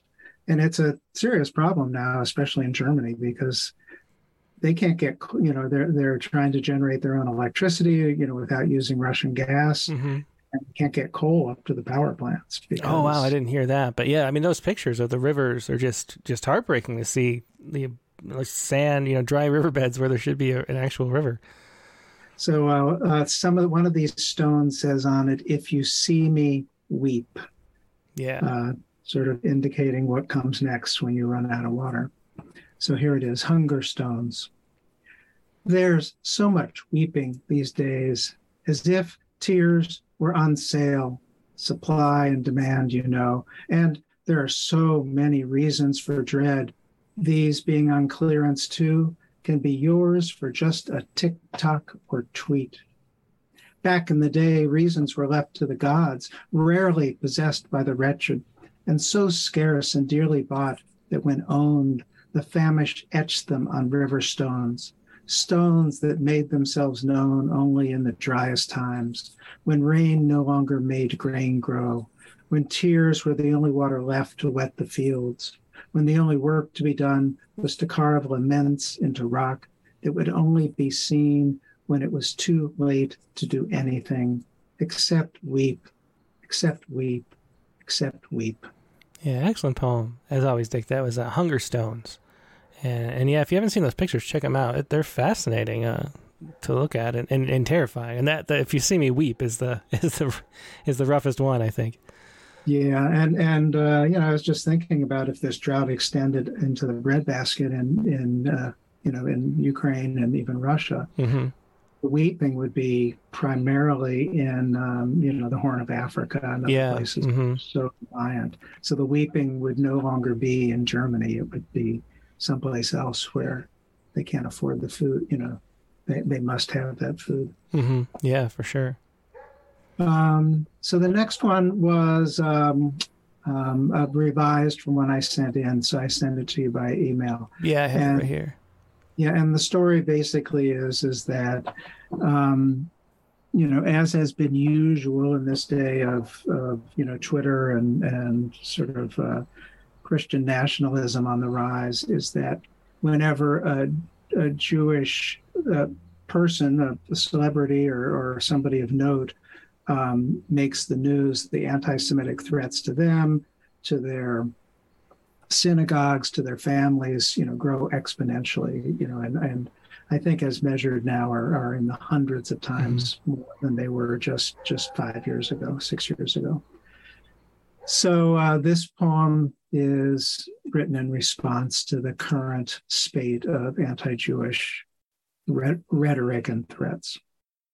It's called The Naming of Predator and Prey. And the epigraph is just one of the truths on the Truth Social platform. Name the Jew. FBI takes orders from above, and Jews run the deep state. Summer is done with its greening and moves on to dropping its messenger leaves. They foreshadow an inexorable falling, a sprung and spurred unwinding. This year's clockwork seasons have so many slipped pinions and bring bare toothed surprises. Much like the winter when coyotes returned to these parts, and we knew nothing would be the same, and all would be as it was, which was not good for some. Rabbits taken down one by one. The buck deer, fear, fearing the amalgamate packs which howl down the night, come in from behind. Yet the fawns and does have gotten it right, are skittish and scarce now that autumn closes in. They set a good example for my kind that has seen jackals too. Jackals are never good news for us Jews. We've grazed safe around here in the spring and summer of America, rarely taken down, and then only in ones or elevens. But these days, the predators are bolder the packs more plentiful. They sway their collective heads, gimbaled on ravened bodies. They rabble around their prey, slaver threats plentiful as the lice they can't scratch free from. Yesterday they snapped at the tendons of a judge who dared their God man. Today a synagogue shuts down in fear of attack. There's more. but you don't want to hear. It all seems so tame until you see one of these beasts close up. I have. A coyote as big as a dog out in the day. My dear hunter buddy said, There's one, there's two. There's two, there's four. You should not be out and about until I've got things under control. I knew what he meant. I'd seen his gun. Tonight, I hear howling from out in the hollow. I try to fall off to sleep to the screeching of owls. Or is that the cat? Did one of the vermin take down the cat? Yeah, another excellent poem. Thanks for sharing that, Dick. That was uh, Richard Westheimer with uh, The Naming of Predator and Prey. Um, thanks as always, Dick. It's a pleasure hearing these poems. Thank you, Tim. Bye-bye. Yeah, bye. Um, next up, let's go to uh, Karen Marker. I was so hoping you wouldn't have me follow that. I'm actually in tears. my, my, my, I, poem I, I, I just, I'm going to share, even though I just finished it as we were on this, uh-huh. listening tonight, um, is conversations from this morning. Monday morning conversations at Cole Coffee. Excellent.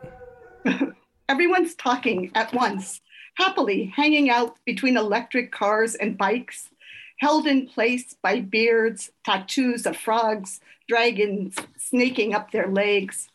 It's not yet September, and they are sitting out front at cafe tables, coming back together with big hopes, cups in hand, frothing over with catching up conversations, with the 9 a.m. sun cutting through fog and coughs.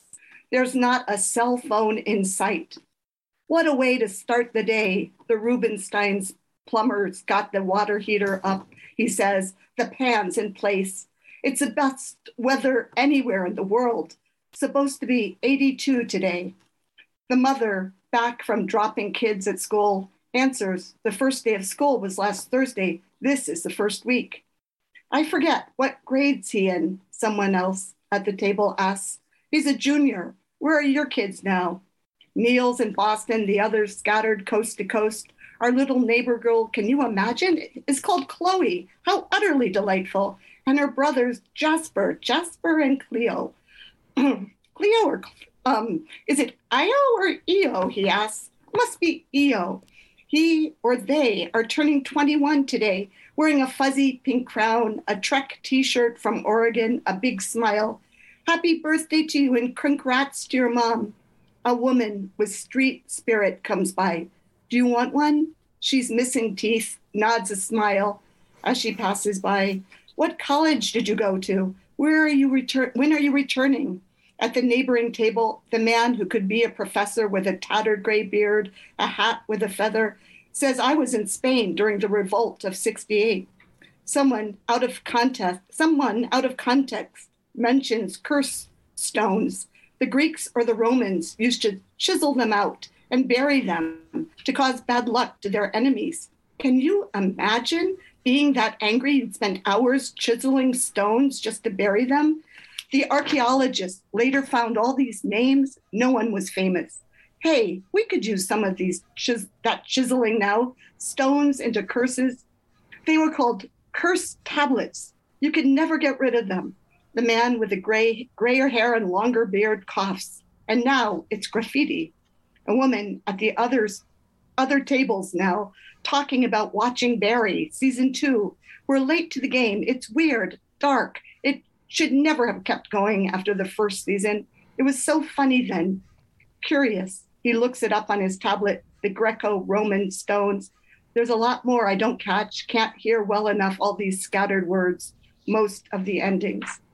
Oh, that was a wonderful poem. Thanks so much for sharing that, Karen. Uh, Monday morning conversation. I never, I never do that. special, But, uh, I couldn't, I couldn't resist. yeah, well, it was just good stuff. I loved all the transitions and, and, shifts and moves of it. It was wonderful. Thanks for sharing it. Thank you. Do you want me to read another one? Or? Uh, sure. Yeah, if you have another one. yeah. Um, I, I think I sent it to you too. It's, it's not on any of the um, um, prompts. Then. Yeah, yeah, I have it right here. When memory is not quite the mother of the muses.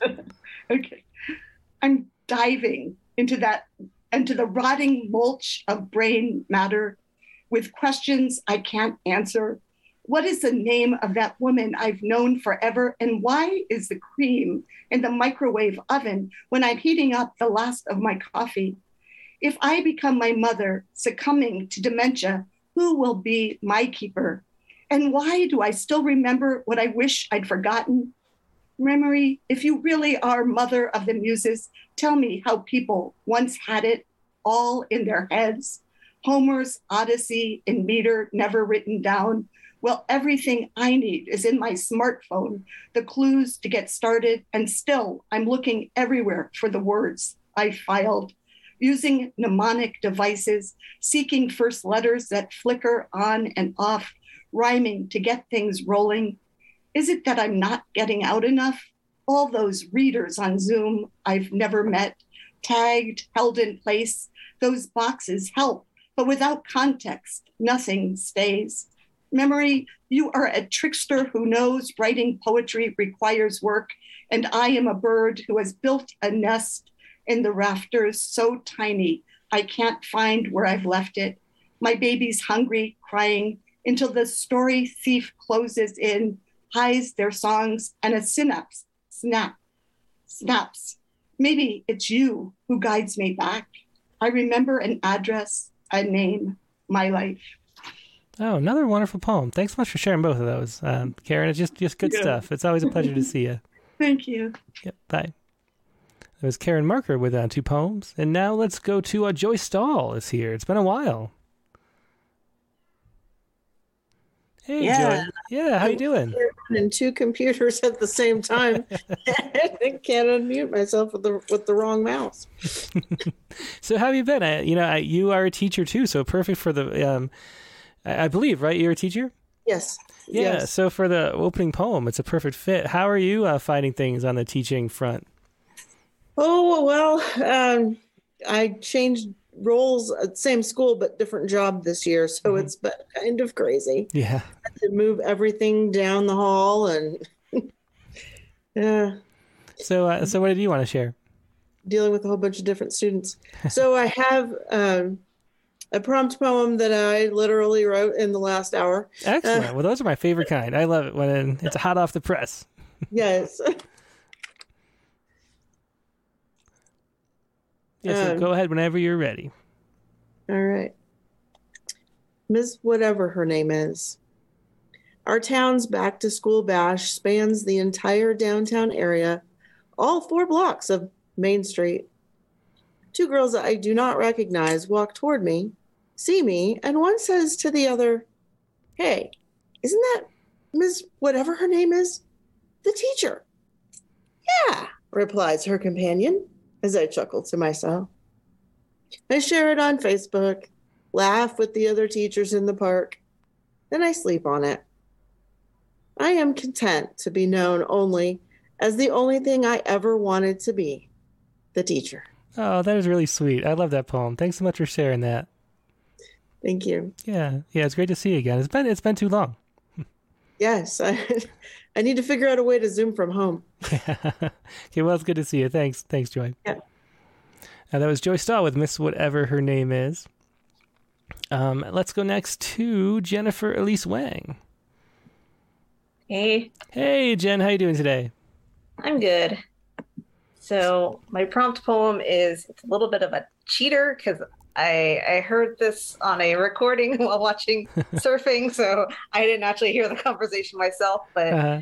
I thought it was it was an interesting little snippet that they actually caught during the broadcast where they're like, "Oh yeah, one of the surfers is saying like my her arms are tired, her arms aren't working." So I thought like that was a really good launching point, and because I've been just watching a lot of surfing over the weekend. Very interesting. Okay, well let's hear it. This is uh, watching the Tahiti pro surfing while practicing surgery. Very interesting. Let's hear it. Your arms aren't working. My hands keep shaking. You try to kick, paddle, charge to gain priority. I'm snipping, peeling, searching for the correct artery. You've been competing all day under the sun. I've been practicing surgery for hours under a microscope. You take a deep breath and duck dive. I steady my breath before making an incision. Your muscles tense as you try to get barreled. I push the skin and muscle aside. You thank Ta'aroa for the opportunity and pray for his mercy. I beg Ro'o to help make this procedure a success. Your body gets slammed by the water, the reef cutting your leg. My heart sinks with another death from an incorrectly cut vein. Agony comes in many forms, but having gone farther than we have before, we swim on. Excellent. Yeah, thanks so much for sharing that. Uh, yeah, and I actually was like, I've been learning a new surgical technique, so really? the, the, surfing kind of helped calm my nerves because uh-huh. that was. Oh, very. very do you surf yourself? Uh, no, I don't. I've never surfed. I skateboard and I snowboard, but uh-huh. I haven't had a chance to go in the water. Yeah, me neither. Um, I don't know if I, I don't know. I'm wondering if it would be fun or if just too scary. yeah, I was like, I have glass. I can't see without my glasses, so I was like, I don't uh-huh. know if I could do it. but yeah, it's then, uh, really yeah. cool watching. Like, especially since uh, this is the first year, first time in I think 16 years that uh, the women are competing in Tahiti as well. So, oh, very cool. Yeah. Um, so you have another poem you want to share too? Uh, yeah, so uh, I think I, I, attached it in the same file. Mm-hmm. It was recently published by uh, Southern Arizona Press in their ah. anthology Dragonflies and Fairies. Very cool. Congratulations so, on that. Yeah, thank you. Um, and it's a sonnet called Enchantment. I know a world of magic. You can come along and journey into worlds afar. Be silent. Hear the distant beating drum of noble knights who seek a fallen star. Go back to when the truce was same as lore, to lands where there be dragons full of might. Encounter goblins, sail to foreign shores, find dwarves and imps and fae of dark and light, and rescue elven maids with locks of gold. Heroic tasks shall do for Mab the queen. Morgana's sorcery you shall behold. In forests you will find the man in green. Like unicorns, this world can eyes perceive if minds possess the power to believe. Ah, excellent. I always love a good sonnet. Thanks so much for sharing that yeah. too, Jen. Thank you. Yeah, that was uh, Jennifer Lee Swang with two poems, uh, Enchantment and uh, Watching Tahiti Pro Surfing While Practicing Surgery. Very interesting. Um, let's go next to uh, Bev Wendell Atherstone. Hi, Tim. Hey, Bev. Great to see you. How you doing tonight? Great. That was a wonderful program today. I really enjoyed that. Yeah, I just love that project. Yeah, that's that's incredible. When I was uh, undergrad at the University of California at Davis, I spent one semester as part of social psychology at uh, Vacaville Medical mm-hmm. Facility, mm-hmm. which is um, which was at that time um, a prison, mm-hmm. and uh, I went once a week for three hours each time, and uh, that was that stayed with me my whole life. Uh, many of the young men I met at the time um, had committed a crime as a youth and um, were lifers. Mm-hmm. Yeah, that's that's really uh, you know the the poets who write to us and, and share poems with us over the years. A lot of them are people who you know went in really young and they're they're in for life. Yeah. And um, you know, there's nothing there's nothing else. You know, so um, yeah. They have they have poetry to try to make something out of what's left of their life. Um, so it's really really heartbreaking on a lot of levels too. So Vacaville had a wonderful painting um, program. They had some fabulous painters, and the oh, you're breaking up. Hey, Bev. And then Bev, you're breaking up too. You want to turn your okay. Turn your camera off. Yeah, there you go. There we go. Yeah. So uh, the they had a wonderful painting project at the prison, mm-hmm. and uh, every year they would sell their paintings, and through the sales they um, they sponsored a little league bas- uh, baseball team in oh, in wow. uh, yeah, that's really neat. Yeah. yeah, that really is. Yeah, yeah.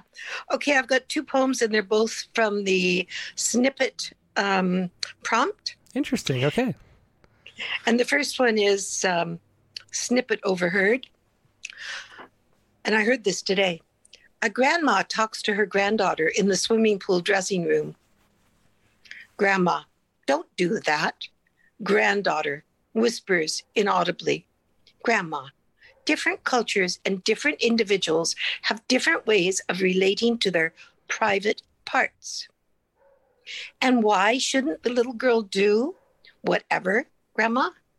What taboos do we still teach our little girls, stealing their agency? My Aunt Pat thought my mom a proper prude. So when I stayed over at her house, I wasn't allowed to wear undies beneath my nightgown.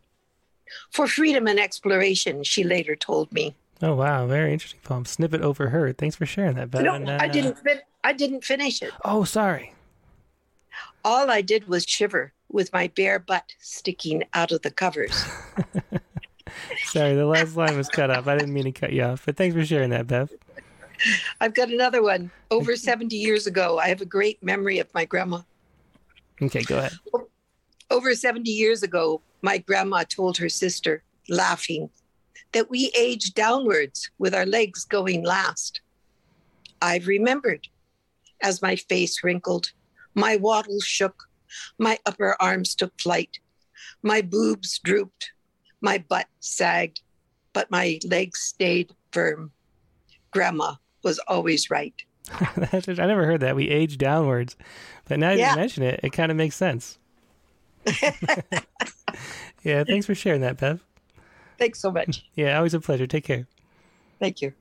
Um, and let's go to uh, Brent Stauffer next. Great. Hey, Brent. Always good to see you. How you doing tonight?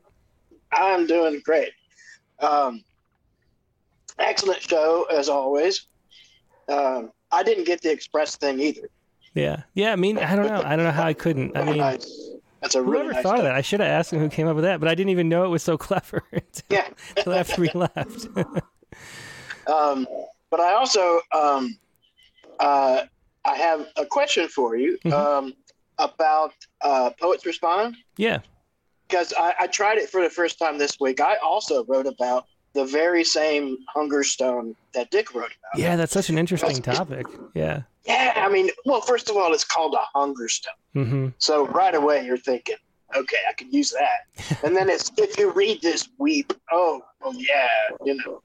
Um, but you know, there's a there's a, a place on the submission on, on submittable where you put in a description Mhm. of of what the story was about Yeah. or whatever. mhm, Yeah.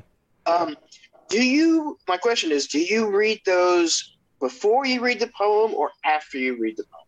Actually, it's funny you ask because I do it differently at each week. I don't know. I don't have a set way of doing it because you can set submittable to open up to either page, um, either the description Ah. first or the poem first. And sometimes I flip it to do that. There's no real rhyme or reason. So sometimes I read the poem and then I'm like, what is that about? And then I flip to see what it was about. and other times I read the uh, thing first, and I don't know. So there's no um, there's no consistency to that, and I haven't Well- because I can't figure out which ways to better to do it. so Right. Yeah. Yeah. Well, I that makes sense, and and I couldn't figure out which way you would have done it. Although knowing that you might read the description first of the story, mhm. uh, that informs me as to how to.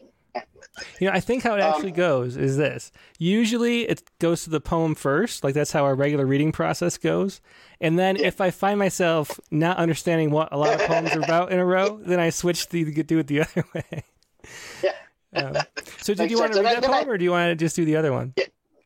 No, I, I don't have that one ready to go. Okay. Um, But I, I do have the other one, and I had one other question Yeah, more sure. generally about about submissions Uh-huh. in general. Um, my word processing program wants me to use some font. I think it's Arial or Uh-huh. something, Yeah. and it wants it to be an eleven uh, at size eleven. hmm Um, but I'm used to writing in Times New Roman at size 12, and so Uh-huh. that's what I use to submit. Mhm. Is is there a preference among publishers? It's funny you say because I just font- saw a tweet from some publisher yesterday that we were kind of making fun of, but but they were saying that you should never submit unless it's in what did you say, Garamond or Times Oh, really? Roman um, or something. Wow. But I I could not care less as long as it's legible. Okay. That's my opinion. Okay. Um, you know, I think if you're using like some you know, if you're using like a playful, weird, goofy font, it's not like putting your first, you know, best foot in the door. Like like using like Sure. Comic Sans or whatever. I would not recommend. but uh, or like Carnival, you know, there's some weird fonts, and I don't think that gives the best first impression. But any normal standard font is totally fine with us. So uh, whatever you want to do, and the font size doesn't matter because you can, especially online, you can zoom Yeah. in. Um, and you know, and, and when it was hard copy, as long as it was big enough to read, that was fine. You know, the, we talked about people in prison; they always handwrite, and so they have the best handwriting of anybody because they have to handwrite everything. You know, so Wow. um, Yeah, so whatever, just don't worry about that stuff. And Okay, hopefully, hopefully most people don't care. I can't imagine caring. Uh, You know, if the poem is le- is, is legible, Yeah, that's all that really can read it. matters. Um, but yeah, anyway, good questions. It's uh, Okay, it's- yeah, great. good for everybody to know. Um, okay, so um, this is a prompt poem, and um, I overheard uh, something great. So, so, and then, um, uh, not all of it actually happened, but you know, poetry. So, um, okay, it's called um, Ever Since. Down the sun dazzled sidewalk, several steps ahead of me, amble an elderly couple, leaning toward each other, white haired heads almost touching, when she says, It's been that way ever since the flood. The quaint brick buildings of downtown Torrington offer nothing but blank stares. Placing his arm around her small shoulders, he pulls her closer, but doesn't say anything. When they pause at the curb, I catch up to them. The flowers on her dress swaying in the breeze. I wish like hell the old man would say something, but the three of us stand in silence and wait for the light to change. A thunderous motorbike rolls slowly by, spewing its guttural mutterings. The silence it leaves behind is thick with questions I'll never ask. After all, it isn't my place to know. It's enough to see how tenderly he holds her arm as she steps into the crosswalk, how firmly he stands until her feet are sorted out, as if no flood on earth could ever sweep him away or them apart. Oh, I love that ending. Very sweet. Ever since. Thanks so much for sharing that, Brett. Yeah, thanks a lot, Tim. Yeah, yeah, it was a pleasure. Yep, take care. Absolutely. As uh, Brent Stauffer with Ever Since. We have one more person on the uh, Zoom, which is Julian Matthews. Hey, Julian, how you doing today? Hi. Hey, great to see you. You're up late again. Oh no, it's early morning at ten Early o'clock. morning. Okay. yeah, I'm coming to you from the future. From the future. Yeah, it's tomorrow. So, uh, so what do you have that you'd like to share? I have a found poem, which is a kind of snippet, I guess. Oh, very interesting. Oh, I see this right here. This is very cool. Okay, I have it on screen. So, uh, is there anything you want to say about it, or you just want to read it? Uh, just I saw spotted it in a mall and took a picture. so here goes. Uh, I, I'm calling it the peanut poem after somebody left a comment. Save me, save me. Spring day, save me. Never mind, I'm fine. that is just wonderful. I love that. Did you did you arrange it to do that, or is it just there? No, it was just there. Oh, that is And- that is and- great. So for people just listening, that is a um, there's a photo that Julian included with um, a Snickers uh, packaging at the store, and so each Snickers bar says those two words as they're advertising instead of Snickers for some reason. I don't know why they're doing that, but uh, but the poem is written out in the Snickers bar. That's really cool. Thanks uh, for finding and sharing that, Julian. Thank you, Tim. Yep. Take care. Have a good one. Bye. Bye. It was Julian Matthews with uh, the Peanut poem. Very fun. So I'm going to shut down the Zoom, and uh, we'll look at a couple more poems before we go. I might have to cut out some uh, some of the show because of the bad audio, so I need some little extra time. And last, so we have some other people. I'll read their poems. I also wanted to read the um, uh, Richard Garcia's paperclip poem. I said I'd read it last week, and I forgot before the show was over. Um, so let me pull this up. This is uh, a poem by Andy Rooney. And uh, I just love this poem. This poem cracks me up. I think it was in the humor issue, right? Yeah, this was, I think, like the only funny one in the humor issue. I mean, no offense to any of those. It's, humor is hard. And, um, but I love how much he gets into the Andy, Andy Rooney voice, which I cannot, um, I cannot do voices, so I can't do that. But in my head, it is exactly Andy Rooney. And this is, uh, this is a, a poem by Andy Rooney, by uh, actually by Richard Garcia, who we talked about. We talked about this poem a little bit last week with uh, Katie Porter. Here it is, a poem by Andy Rooney. How about these paper clips? Consider the humble paper clip. Paper clips do not like to remain in their containers. Paper clips can be found at the bottom of the sea. The first paper clip was made of mastodon ivory. Some paper clips are covered in plastic. Some paper clips are plastic. Metal paper clips are desirable. You can twist them while on the phone. You can use one to pick your teeth. It is not recommended to use a paper clip to pick your teeth. A paper clip can unlock a handcuff. A paper clip cannot unlock a plastic handcuff. Last time I mentioned paper clips, I received boxes of paper clips in the mail. Here are some of my some candy paper clips. You can use them to attach important papers together. You can eat candy paper clips. Paper clips are like some marriages. They clip things together temporarily. Please don't send me any more paper clips. You can use paper clips to brush your eyebrows. It is a little known fact, but every computer has a secret tiny hole somewhere in its body into which you can insert a straightened paper clip. Usually, a frozen computer will start up again when you insert the unfolded paperclip into this tiny secret hole. Your IT guy at the office would rather you did not know about the tiny secret paperclip hole in your computer. Paperclips have been sprinkled into space by scientists. Paperclips ring the planet. Some planets have ice rings, boulders, bits of exploded comet, purple and yellow meteor dust. Our planet has a ring of millions of paperclips.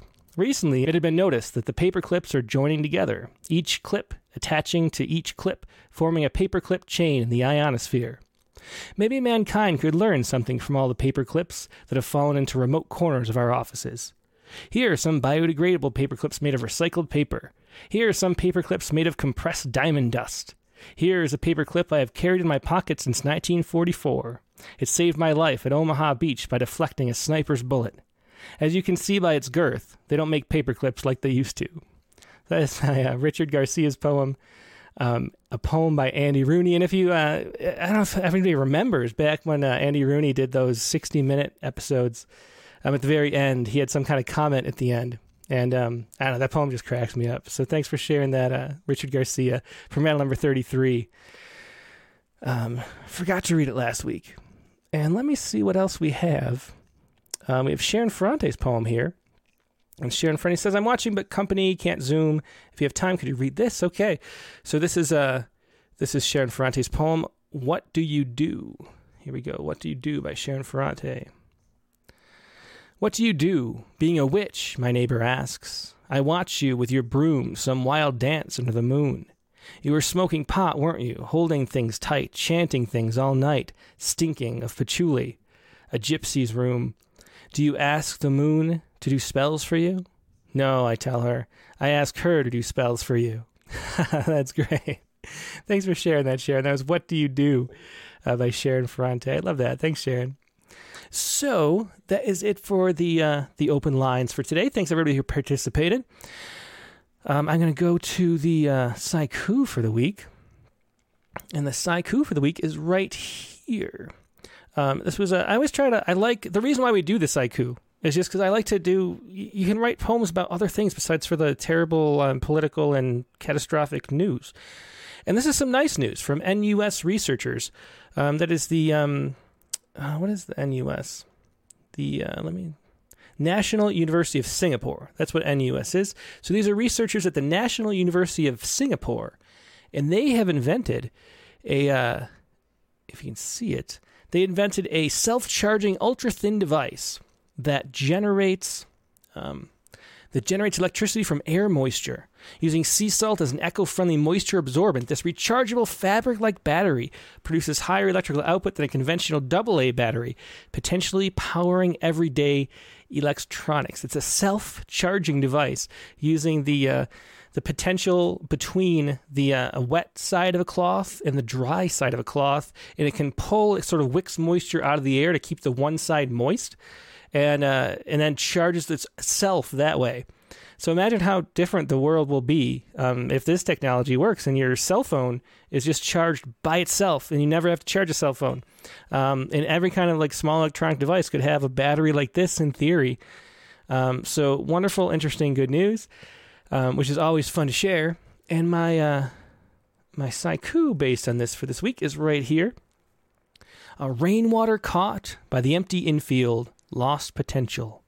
Rainwater caught by the empty infield, lost potential. That is the saiku for this week.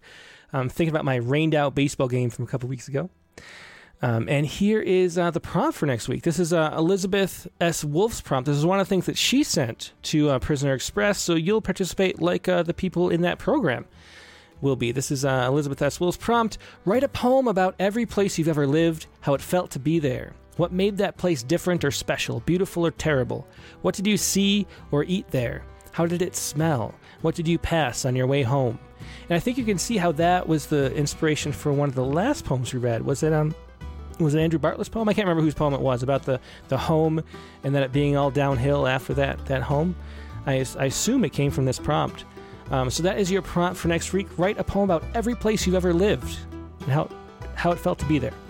Um, that is next week's prompt for the Rattlecast, and next week's guest is going to be um, Linda Nemec Foster.